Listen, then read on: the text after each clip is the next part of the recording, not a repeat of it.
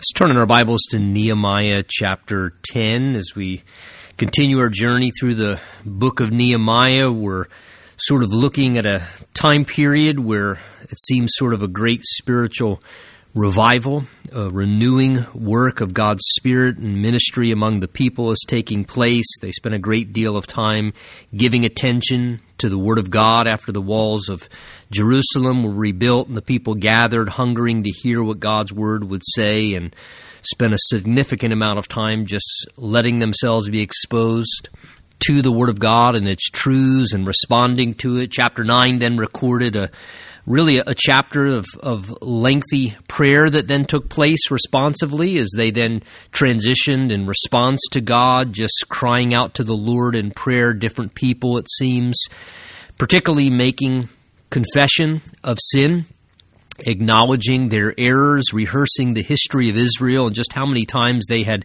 failed God repeatedly, and yet how God continued to be so merciful to them, so patient, that he continued to be long suffering with them despite their many times of turning against God and slipping away spiritually, rebelling, and yet God would restore them and continue to show grace to them. And as they kind of came to the end of this time of confession and recognizing their weakness spiritually, it tells us at the end of chapter 9 uh, that they said in 9 verse 38, our last verse we left with, and because of all this, we make a sure covenant and write it, and our leaders, our Levites, and our priests seal it. So we take note that the end of this prayer brought them to a place where, after having spent some time seeking God, acknowledging their errors, recognizing God's goodness to them, His amazing grace, rather than just uh, give up and fall into self pity over their spiritual error, they came to a place really where they say, Lord, we don't want to quit uh, we need to recommit. We need to commit ourselves to you afresh. And they kind of here make a commitment to God. And we'll see this now as we go on into our next chapters. And so serious were they about their commitment. They say, we're going to make a sure covenant and we're going to write it. The idea here is actually like creating a, a, a, legal contract. They actually wrote out their commitment, and it says they actually took the initiative, the, the leaders of the people, the Levites, the spiritual leaders, the priests, and they actually signed it. They sealed it. So they actually write a contract out of their commitment to God, and they sign their names upon it to show how serious they are. And just kind of a, a great thing to see. Sometimes I think we undervalue the benefit of actually making commitments to God. And uh, sometimes we can almost be apprehensive. Well, no sense in making a commitment because I probably won't keep it, and uh, that can almost kind of, in some ways, become a, a far extreme. There's a time when I think we should make commitments to God. We make commitments in our marriage relationship. We make commitments. We sign contracts with jobs, with employers. Uh, there may be a time and a place where it's good for us to, to make a commitment to the Lord and to actually maybe even write out that commitment to the Lord. And Lord, this is what I'm committing to, and, and I'm writing it down because that kind of helps keep us accountable. It, it keeps us in check when it's a, a, written out commitment and something we've kind of signed our name to, just like in any other arena of life, it keeps us all the more accountable. This is what you committed to. There it is right there in writing, and it helps us to stay a little bit more engaged and disciplined to make sure we keep and follow through with those commitments. And so this is what the people are doing here. And it seems chapter 10 gives the record now of this actual covenant and commitment that they wrote out and they signed. It says, chapter 10, verse 1 Now those who placed their seal or signature on the document were, notice first and foremost, Nehemiah the governor. So again, Nehemiah was the leader among the people at this time. He was the one who led the rebuilding of the walls and followed God's calling and rallied the people together to perform this work of God. So beautiful to see him leading the way, leading from the front as their leader. He was the first one to sign on the dotted line as the, the governor, even a civil official. He said, I'm in on that. We need to recommit ourselves to God. As well as it says, uh, that was there, Seraiah and Azariah and Jeremiah and Pashhur and Amariah. And I'm not going to continue to read through the list of names, but you notice the end of verse 8, these were the priests. So now the priests, the spiritual leaders, the ministers among the people, they signed their name to the commitment, demonstrating that they wanted to be committed to God in these ways.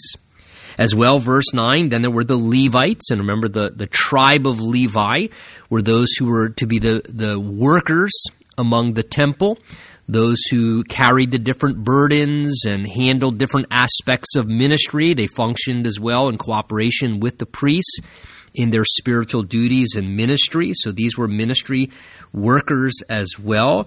And it describes the list of the Levites who signed this document in commitment from verse 9 uh, all the way down, it seems, through the end of verse 13. And then verse 14 down through verse 27 tells us that the leaders of the people, so these were the different leaders in different capacities, those who had leadership roles, and the leaders step forward and say, We're going to sign and make this commitment as well.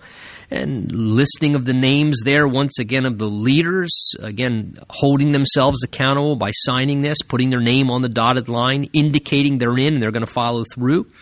And then verse 28, the Holy Spirit kind of has mercy at the end of the list and finally just says, now the rest of the people, rather than continuing to list out the name. Because keep in mind, there were perhaps upward of 50,000 plus or more people uh, that could have been engaged if you take into consideration all those who were back in Judah and participating in these things. So, uh, but this gives us a fair representation. You have the the leaders, the priests, the the Levites, the spiritual leaders, just the leaders generally of the families taking the initiative. The leaders of the different clans and families saying they want to make this commitment to God, and just beautiful. I, I love the picture there of of everyone saying we are making this commitment together. Let's hold each other accountable. Let's all commit to this. And there's something really, uh, I think, very helpful spiritually when a group of people are willing to maybe enter into a commitment to serve God in a fresh and a new way. Sometimes maybe something that would be valuable for us to take into consideration in our own walks with the Lord on occasion. Chapter 28, again, or excuse me, verse 28. Now the rest of the people, the priests, it says, the Levites and the gatekeepers, the singers, the Nethinim, remember those were also some temple workers and all those who had separated themselves from the peoples of the lands. It says, to the law of God, that is the written word of God, with their wives, their sons, their daughters, and everyone who had knowledge and understanding. These joined with their brethren, their nobles, and entered into a curse and an oath to walk in God's law, which was given by Moses, the servant of God, and to observe and to do all the commandments of the Lord our God and his statutes, excuse me, and his ordinances and his statutes. So we're going to notice this commitment that they entered into here, where they actually write out a contract and sign it and make this official commitment spiritually to God. It kind of involves a few things. We'll see it involves uh, living a life of, of separation from the things of the world and therefore dedication to the things of God, particularly that they want to live in obedience to God's word. Also, we see that it describes here that it is a commitment in some ways, we might say, of, of being willing to support uh, the work of God and to participate in God's work and to take responsibility to engage on a personal level in the things of God. And so uh, we'll notice this as we go through. We begin to see here in verses 28 uh, through 29 there as they talk about the different people and how it says, verse 28, those who had separated themselves from the peoples of the lands, that is, from the people who weren't followers of God, those who we might say were heathen, they were unbelievers, and so their influence upon them would have led them in a wrong direction or drawn them into idolatry. And so, again, sometimes when we're making a commitment to God, to some degree, there, there needs to be some measure of separation, that we separate ourselves from things that are going to influence us to live in a wrong way, things that are going to kind of draw us into error and make us live like the rest of the people in the world. Remember, the, the unsaved world is in a fallen condition. Their morals are different, their principles are different, their manners of life are different. And so, if we want to commit to God in some way, whether it's when we first make a commitment to Jesus Christ, to be his follower, and to let him be the Lord over our life, part of that involves a, a willingness of separation that we say we're going to come out from under kind of the sway and the rulership of the world, and we're no longer going to live like the rest of the world the way we once did. We're going to separate from that so that we might now serve and follow the Lord instead. And so any commitment involves some degree of, of separating ourselves from certain things and sometimes even certain people maybe certain relationships that aren't good. We need to break off connection to some degree of those relationships. Doesn't mean we uh, completely isolate ourselves and no longer have interaction with people in the world. We still need to be a witness for Christ, and we want to have a, an influence upon them. So we don't want to completely isolate. But we do want to do agree, kind of insulate ourselves so that we're not influenced by them and become strong in the Lord and instead be the one who is the influencer as we're having an effect upon them and not just kind of running with them and doing the same things that everyone else in the world is doing. So they separate themselves from something that's not good. And verse 28 says, as they separated themselves from that, it was also that they might separate themselves to the law of God to walk in the commandments and the ordinances and the statutes given by Moses, it says there in verse 29, that they might walk in God's law. So, separation from what's wrong, so that they may separate themselves to obedience to God's word, to follow the written word of God. And again, if we're going to enter into any commitment of the Lord, there's a real good starting ground. Disconnect from what we shouldn't be doing and dedicate ourselves in a fresh way to doing what God's Word says. Not just reading it intellectually, but reading God's Word, hearing God's Word, that we might live out responsively what the Word of God tells us we're supposed to do as a follower of God. Living God's way and walking in accordance with the written Word of God in our choices, our behavior, our lifestyle and perspective. This is what it means to truly be committed to the Lord. Jesus, remember, said, If you love me, keep my commandments. Uh, again, Jesus equated love for him, dedication to him in a personal way as our Lord. He, he equated it to obedience to what he says, to his word, uh, in a sense of what he speaks to us as our Lord, as we hear him testify things to our heart by his Spirit, as well as just the written Word of God. Jesus was the Word of God incarnate. He was the, the living Word manifest. And so uh, this is important for us as well if we want to be dedicated and make a commitment to God. And so serious were they, it tells us that it wasn't just the leaders, but it says literally that the wives, the sons, the daughters, everyone who had knowledge and understanding. Again, I like this. The, the, the leaders of the families took initiative and said, Look, me and my household, like Joshua said, we're going to serve the Lord. And it seems that as the leaders made the commitment, the wives and the children followed along. The fathers took that initiative and the strength of their commitment to the Lord encouraged as well as had a strong influence that look if you're a part of my household we are making this commitment to God together and and they led their wives and their children in that way. And so serious were they that it, it, literally tells us that they entered into this commitment, and so strong was their desire to observe it that verse 29, did you notice that? It says that they, verse 29, the beginning of it, they entered into a curse and an oath to walk in God's law. In other words, what they were saying is, we are so serious about this commitment to detach from the world and to dedicate ourselves to living and obeying the written word of God may a curse come upon us if we don't follow through with our commitment to God. Now, it's pretty serious there. Again, understanding the curses from the Old Testament law, uh, that if they lived according to God's ways, they'd experience blessings. And God said, and if you go outside of that and disobey my word, these curses will come upon you because you'll bring curses upon your life. And they were saying, we're willing to accept that. May we be cursed if we don't obey God's law. That's, that's a serious commitment there.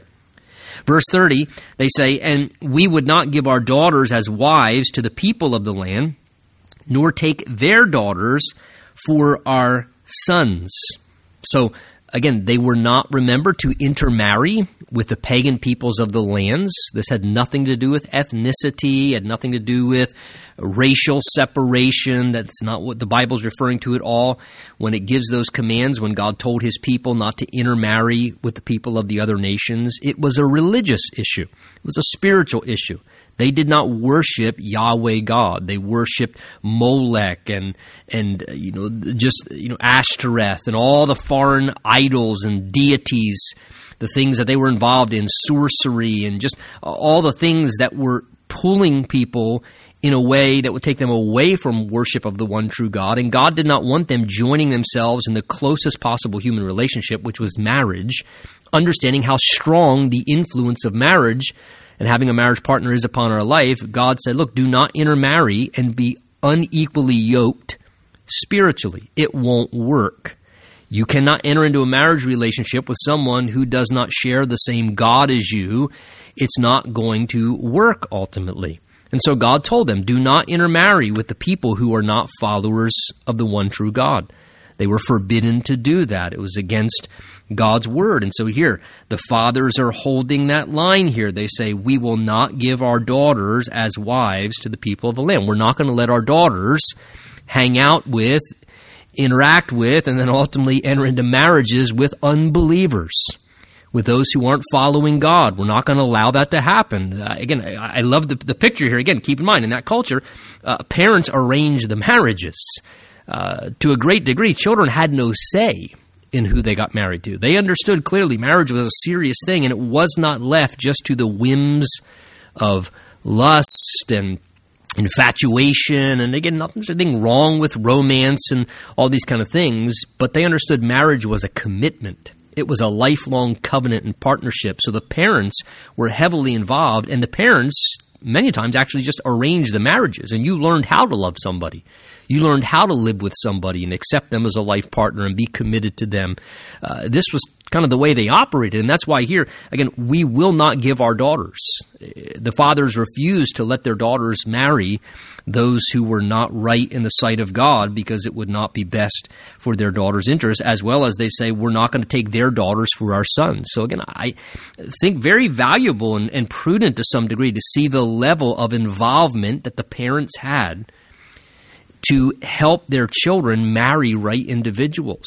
I think there's great wisdom in this. I, I you know, think sometimes uh, as as parents, you know, the mistake can be made where we we kind of give a little bit too much liberty at times in this area with our children when it comes to who they marry. I, I realize there's a, a, delicate balance here in this to some degree, but I think that there should be a good, healthy understanding uh, th- that you know th- that the parent should be involved to some degree. There should be that blessing, that endorsement of a father again when when I do marriage ceremonies I've married two you know of my own daughters off now and when I you know see somebody coming down the aisle the question I ask before we go any further to that father who walks his daughter down the aisle is who gives this woman in marriage today?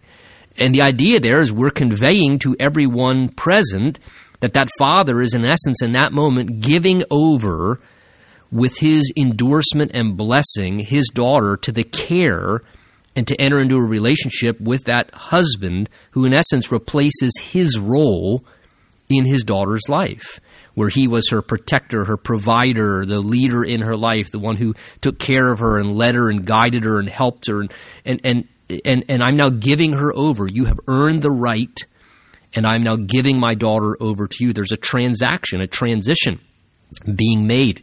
And and I think there's there's wisdom in that. And, and if we're going to do that in a marriage ceremony, I think we should do that in the process leading up to the marriage, uh, where to a degree we don't too quickly let someone think they have right to our daughter to be able to be in relationship with them and pursue that, uh, where we just kind of disengage. I, I think that needs to be earned it needs to be proved, and there should be some degree of parental involvement there to help in that process as our children are trying to locate the right spouse, whether we're giving a daughter away, as well as take notice, it says there that we will not take their daughters for our sons. So, though we may give our daughters away, uh, let's not be too quick, for those of you who have sons, to just ignore the fact and kind of surrender too quickly our level of involvement to some degree of making sure that our sons take the right woman and pursue the right relationship, that is going to be, apart from accepting and following Jesus Christ, the second most important and influential decision they are going to make in their life.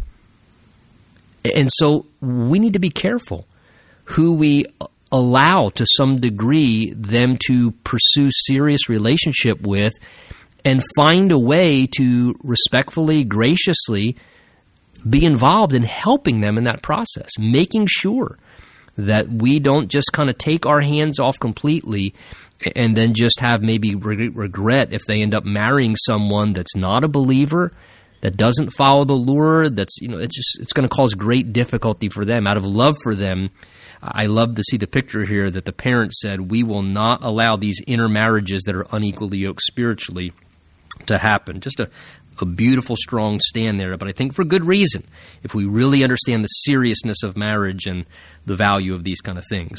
Verse 31, it says, And if the peoples of the land brought wares or any grain to sell on the Sabbath, we would not buy it from them on the Sabbath. Or on a holy day, we would forego also the seventh year's produce and the exacting of every debt. So take notice, another way they were obeying God's word is they weren't being greedy in trying to gain more or get ahead. God told them it was something that marked the Jewish people as a covenant people of God, that on the seventh day they ceased from their labors. They could they worked 6 days a week, they could work their fields, they could do everything to be productive and God wanted them, but as God rested on the seventh day after he created in 6 days in that same pattern God said, 6 days you shall labor but on the seventh day they were to rest. They were to disconnect from normal labors and work and activities so that they might cultivate their relationship with God that they might be refreshed, they might be renewed physically, mentally, spiritually, and to give that to God and to trust that God would provide for them. They didn't need to greedily go out and work a seventh day a week and try and make extra money, but they had to trust that you know God wanted his his people to give attention to him and that he would take care of them. That as they ceased from their labors, that God would provide for them he would be the one to give them what they needed. They didn't have to try and keep striving to make more money seven days a week and greed or whatever. They were to honor this. And so it was a command. And so they said, We're going to honor this. We're not going to buy wares. We're not going to do business on that Sabbath day. Again, this was something that was just an issue of, of obedience to God that they wouldn't let this subvert their relationship with God, you know, greed and monetary gain. And I think as God's people, sometimes we have to be careful. There's a balance. We want to work hard and be productive, but sometimes the, the love of money can really start to become a, a root of, of, of evil in our lives. Sometimes chasing the, the American dollar can have us so preoccupied doing things where we just need a little more, want a little more, and, uh, and we ultimately kind of just sabotage our spiritual life because we are maybe just greedily trying to get ahead a little bit more financially. And maybe we need to trust the Lord and seek first the kingdom of God and his righteousness and let other things be added unto us as Jesus has promised. So, again, never want to negate hard work, but the people recognize. And even the seventh year Sabbath, it was the same thing.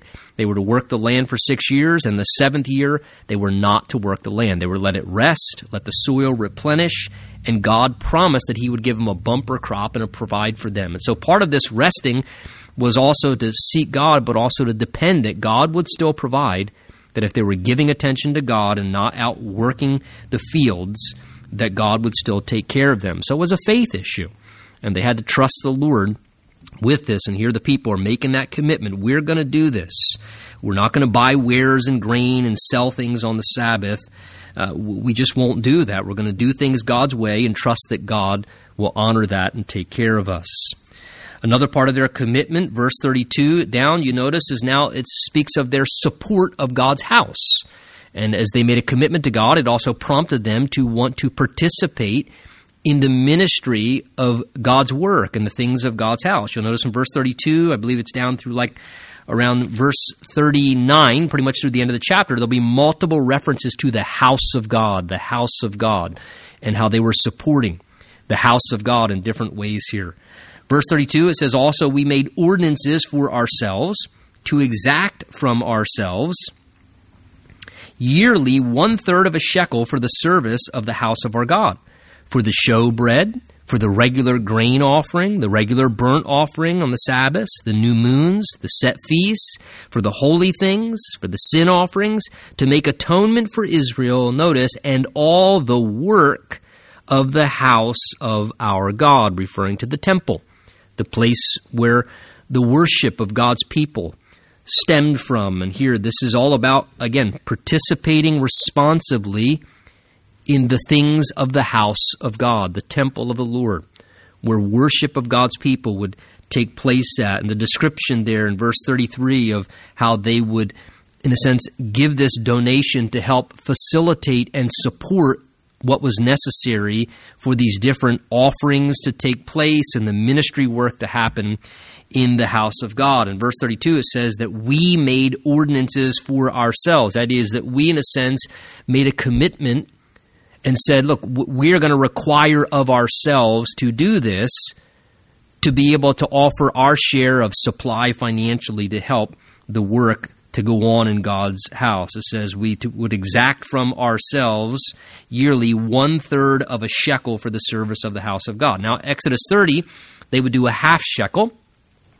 Other places, there are other amounts. But again, the, the whole purpose of this was that that was money that was utilized to help support and sustain what was necessary to keep God's temple functioning so that the house of God could continue to operate, so that the people of God could continue to worship and seek God, and the ministers of God, the Levites and the priests, could continue to do their spiritual duties, which would in turn help the people and continue to contribute to the spiritual health of the nation and keep them all in right relationship with the Lord. And so this money was exacted of themselves. They said, we're going to require this of ourselves. We're going to make this commitment to contribute this so that these different things can be taken care of and financed for the house of God. Verse 34 says, We cast lots among the priests, the Levites, and the people for bringing the wood offering into the house of God, according to our father's houses, at the appointed times, year by year, to burn on the altar of the Lord our God, as it is written in the law. So again, the law of God said that the altar was to continuously burn. Now, for an altar to continuously be burning in the temple precincts, you have to constantly be feeding it with firewood. Uh, so you had to keep bringing more wood to keep the fire burning. And this was another way that they could contribute and help. It says here that they cast lots. That is, they set up an order and a timing when they would take turns bringing the wood offering to make sure they kept the fire burning at the altar. And they took turns, again, kind of taking ownership of what would happen in God's house, taking responsibility. Hey, this week it's your turn to bring the wood. Next week it's this group's turn to bring the wood. But all of us need to do our share in bringing the wood for the offering to make sure that we keep the fire burning there on the altar in God's house. God's word required this. And the people are kind of just, what you see here, they're just kind of taking ownership of what happens in God's house. They're taking a level of personal responsibility that, look, this house of God is for our benefit, and, and we need to participate in doing what is necessary to make sure it continues to function properly. Verse 35 says, And we made ordinances to bring, notice, the first fruits. That is the, the best, the very first of whatever it was they came into possession of, the first fruits of our ground, and the first fruits of all of our trees year by year to, again, the house of the Lord, to bring the firstborn of our sons and our cattle. Now, again, the firstborn sons they would redeem with a monetary amount uh, because they, the firstborn child belonged to God in a sense, but they wouldn't actually give their child to the Lord or dedicate it as they would an animal. They would redeem the firstborn child with a monetary donation but also the firstborn of their cattle. Again, as it is written, notice these were all things in obedience to the word of God, to the law.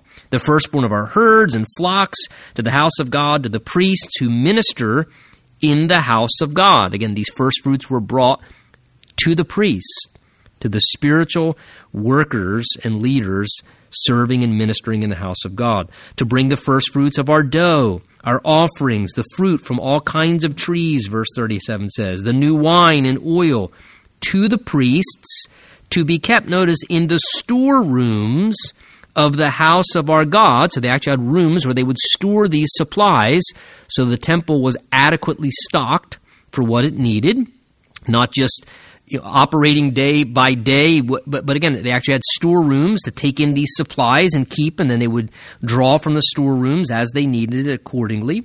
And to bring the tithes of our land, again, that's a tenth portion, a tithe uh, of what they acquired, the tithe of their lands. And they brought it, verse 37 says, to the Levites. For the Levites, God says, should receive the tithes in all our farming communities. So they said, look, th- these tithes, these offerings, these belong to the priest, to the Levites, that they might be uh, sustained to be able to continue to do the work and the ministry in God's house so that it stays open and continues to function to honor God and to help us spiritually. Verse 38 And the priest and the descendant of Aaron shall be with the Levites when the Levites shall receive tithes, and the Levites shall bring up a tenth of the tithes to the house of our God and to the storerooms of the storehouse.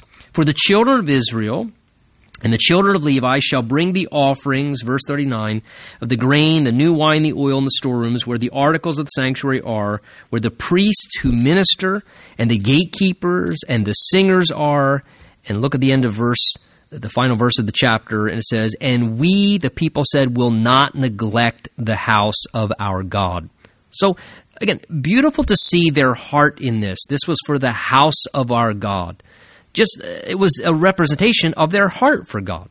And when you have a heart for God, You'll have a heart for the house of God because the house of God is where His presence was manifest and working among His people. It was where worship was lifted to Him. It was where the Word of God was ministered and singing and praise was lifted up and sacrifices were being made and forgiveness of sins was being reconciled with the offerings and the blood that was being shed there upon the altar. So, because of that, the people, as their heart was inclined towards God, they had a, a renewed heart heart towards the house of God.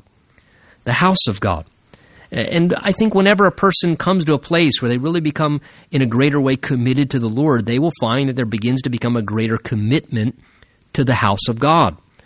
That they'll want to participate, they'll want to support, and whether that is serving and doing things, whether it's bringing some wood or, or helping out in some practical way, or serving or doing some function of ministry, as well as to a great detail what's being described here people actually it says making ordinances and exacting upon themselves with a determined commitment this is the portion we are going to give financially of our resources of all that we have. This is the portion we are going to give to the house of god to support what goes on in god's house to keep the doors open, to keep things functioning, to supply those who are ministering, the priests and the Levites, so that the ministry and the worship and the work of God's house would be sustained. And that's why they come to the end of this chapter saying, We will not neglect the house of our God. You know, beautiful thing when that hard attitude comes to pass. You know, we, we can be guilty of neglecting a lot of things. You know, help us as God's people that we would never neglect the house of God. Certainly something that is so important to all of us and that we'd all take ownership. Lord, the, the house of God, it, it's something we all take ownership of. Uh, again, whether it's the, the, the, local facility and assembly where we gather as the Lord's people, as a church family, whether it's just the, you know, the, the coming together and what it takes to do ministry, that we would all have a heart to want to participate, to do our share responsibly, and, and to support and say, Lord, we don't want to neglect your house. We want to make sure that we're faithful to do that. Now, I mean, certainly these are Old Testament principles and statutes they were living by. You know, how does this affect us, you know, as, as New Testament Christians in regards to, to giving? Well, again, we see throughout the scripture the giving of their first fruits, honoring the Lord with the first fruits. The idea is giving our best to the Lord. And certainly we should always do that. We should give the best, the first fruits of everything unto the Lord. The Lord shouldn't get our leftovers, the idea is.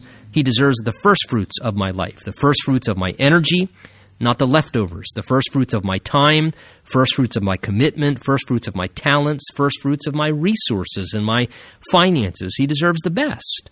And that should always be our heart. Now, when we come to a New Testament perspective, I would encourage you passages like 2 Corinthians 8 and 9, as well as 1 Corinthians 16, teach us from a New Testament perspective that we are to give according to grace.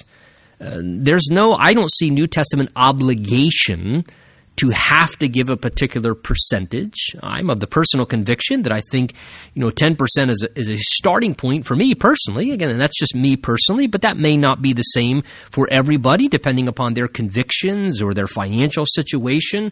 Uh, the important thing is the New Testament teaches the aspect of giving that we should all be giving in some way. Remember, Jesus even recognized the widow who gave a few mites, and he said she gave more than everyone else that gave, even that was wealthy. So it's not the amount.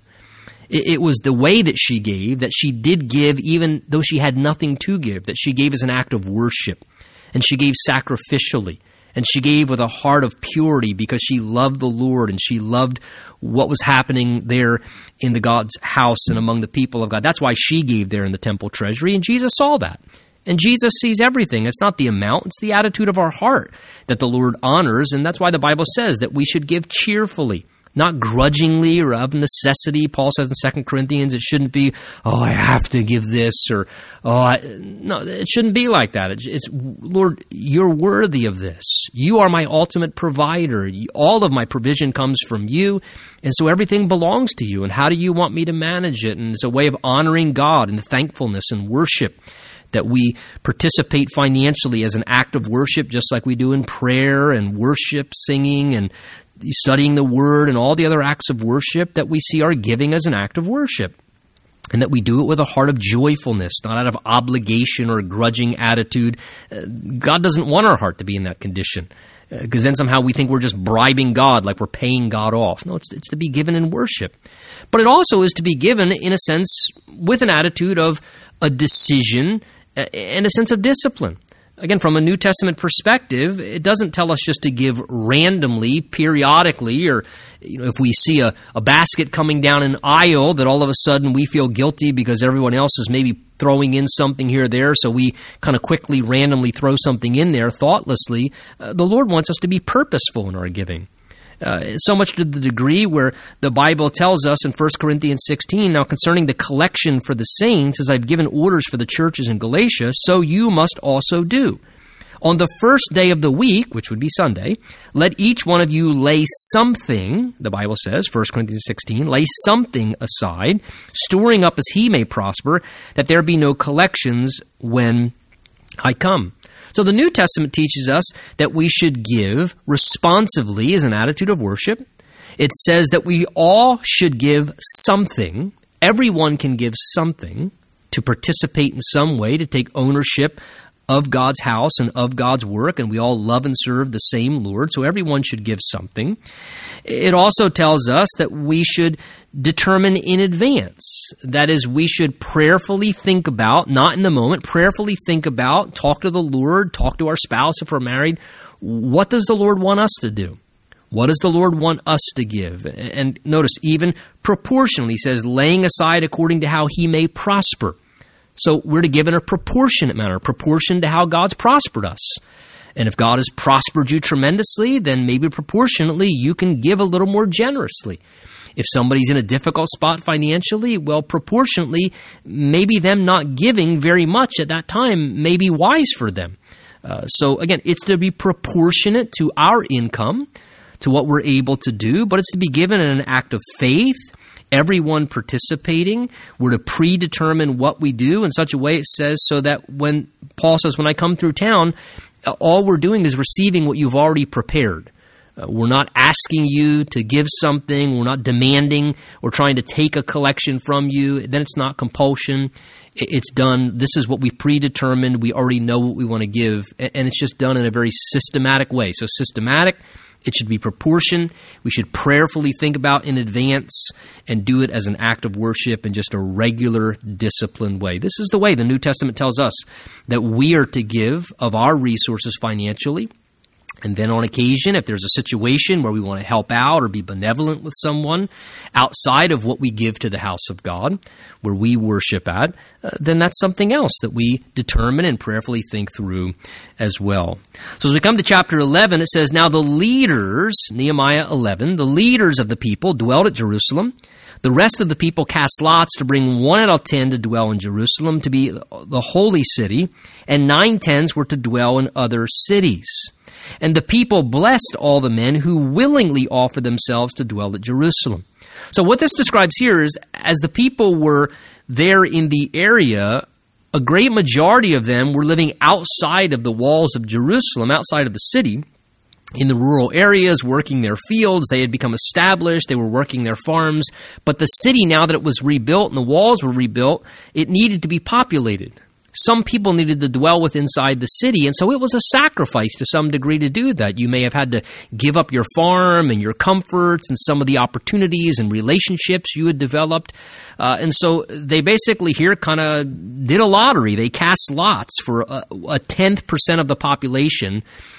They cast lots, and those people were committed if their lot fell to uproot, to leave their comforts and their fields, and they had to go and dwell in the city. And they kind of did this in the most just way possible, where they cast lots, and whoever's lot came up, they trusted that was the Lord determining that. But notice verse 2 says, the people blessed, however, all those who willingly offered themselves. So some people said, Look, whether my lot gets cast or not, I am willing to make that sacrifice. For the sake of the Lord, I am willing to uproot from my comforts, to let go of my fields, to give up these relationships I've established living over here in this particular village or territory. I'm willing, almost sort of like a you know a, a missions endeavor. I'm willing to go live in the in the city of Jerusalem. I'm willing to go live there, and it was more risky to live there. It was more difficult to live there at this point in time, but they were saying, I'm willing to make that choice maybe if others can't, maybe if others aren't able to, and I'm willing to do it because I love the Lord. And it's a wonderful thing when people have a heart of willingness to make maybe personal sacrifices or inconvenience themselves by giving up certain things to maybe go somewhere and to plant themselves in a location for the cause of the Lord. And so the people blessed those who willingly went and dwelt in Jerusalem. Verse 3 says, And these are the heads of the provinces who dwelt at Jerusalem. Uh, and it begins to then describe those who were in that territory, again, documenting. And notice God took note. The Holy Spirit recognizes everything that we do for God. Those who went, verse 4 mentions the children of Judah and gives a list of names of those who went. Verse 7 then describes the sons of Benjamin and the different names of the people who were dwelling there. Verse 10 mentions of the priests. There were Jedediah and Joiarib and Jachin and Seraiah, who it says was the leader of the house of God. Verse 11. Verse 12 says, And their brethren who did the work of the house were 822. And Adadiah, and then it begins to list again a number of names of people who were participating in this way and serving God. Verse 14, take note, it mentions the overseer. Again, notice God establishes overseers, so things are organized and well led in the things that are done for his purposes. Their overseer was a man called Zabdiel, the son of one of the great men.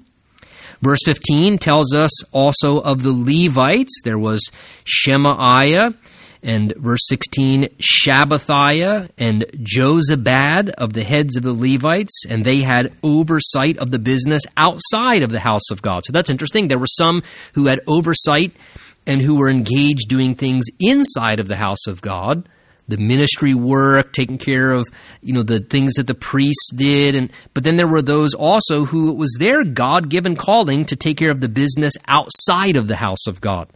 Um, maybe they were the grounds crew, the lawns, you know, the, those who took care of the, you know, the, the, the lawns and, and the exterior maintenance and the, you know, courtyards of the temple precincts or whatever. Their calling was to take care of the business, the practical stuff, the business outside of the house of God. God's given us all different callings, and the Holy Spirit takes note of and appreciates how each one does his part, which is important.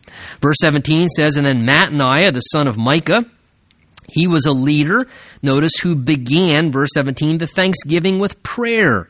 And Bakbukiah, the second among his brethren, and Abda, the son of Shammua, the son of Galal, the son of Jeduthun.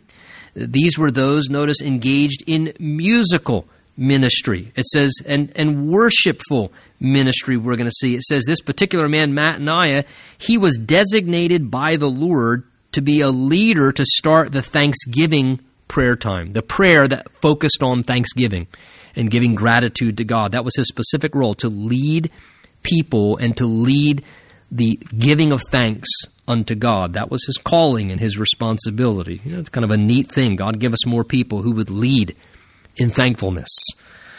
Verse 18 mentions then, uh, verse 18 and 19, the gatekeepers and list of some of those who were serving in that way. Remember, the gatekeepers are sort of like the security staff, the ushers, those who monitored who came in and out of the city or the temple precinct. So they monitored those kind of things, making sure they protected God's ministry, making sure that they monitored those things, kept a peaceable atmosphere for God's house.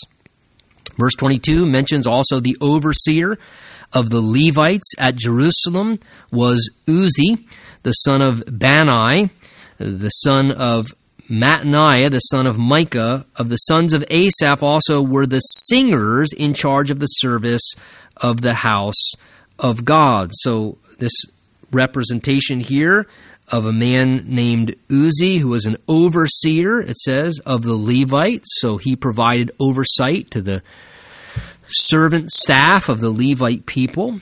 Asaph, we're told, we've seen his name before. He wrote you know, many of the, the Psalms. We have a man named Asaph. It says, of the sons of Asaph. So again, these were, should show you a musical family.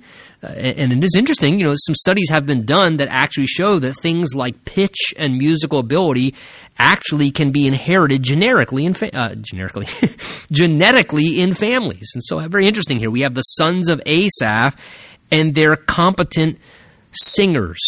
They have pitch and they have an ability to lead musically. They were the singers in charge of the service of the house of God. Thank goodness for spirit anointed people who are gifted to sing and lead music to help us in our worship of the Lord in that way, in that special calling. And these were those taken note of in that way. Verse 23 says it was the king's command concerning them that a certain portion should be for the singers and a quota day by day. So that's pretty interesting. Even in that day, the king of uh, Persia at that time uh, thought that it was necessary to finance those who would lead the singing among the people of God to be able to lift up worship to the Lord. Shows you the value uh, that was seen of lifting the voices in song to Lord. Verse 24, there was then Pethahiah, who was, it says, verse 24, the king's deputy in all manners concerning the people. Verse 25 also mentions the different villages then with their fields, and some of the children of Judah dwelt in Kirjath Arba and its villages, in Dibon and its villages. And of course, the remainder of the chapter describes the different villages and outlying areas where the people lived at. So, uh, again, some were called to be in the city, others were called to live in the surrounding areas, in the villages outside. I find it interesting, even down in verse 35, there's a mention there of those who were living in the valley of craftsmen. Uh, again, uh, just interesting to see how all these different people, according to their Judean divisions, uh, w- were living in the areas where you might say God had sown them.